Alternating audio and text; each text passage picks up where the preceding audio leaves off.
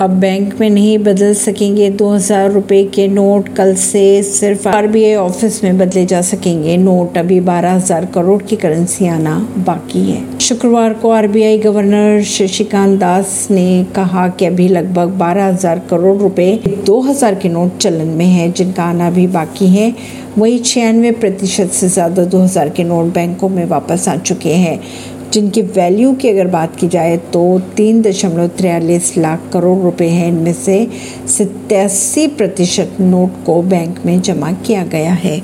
परवीन सिंह, नई दिल्ली से।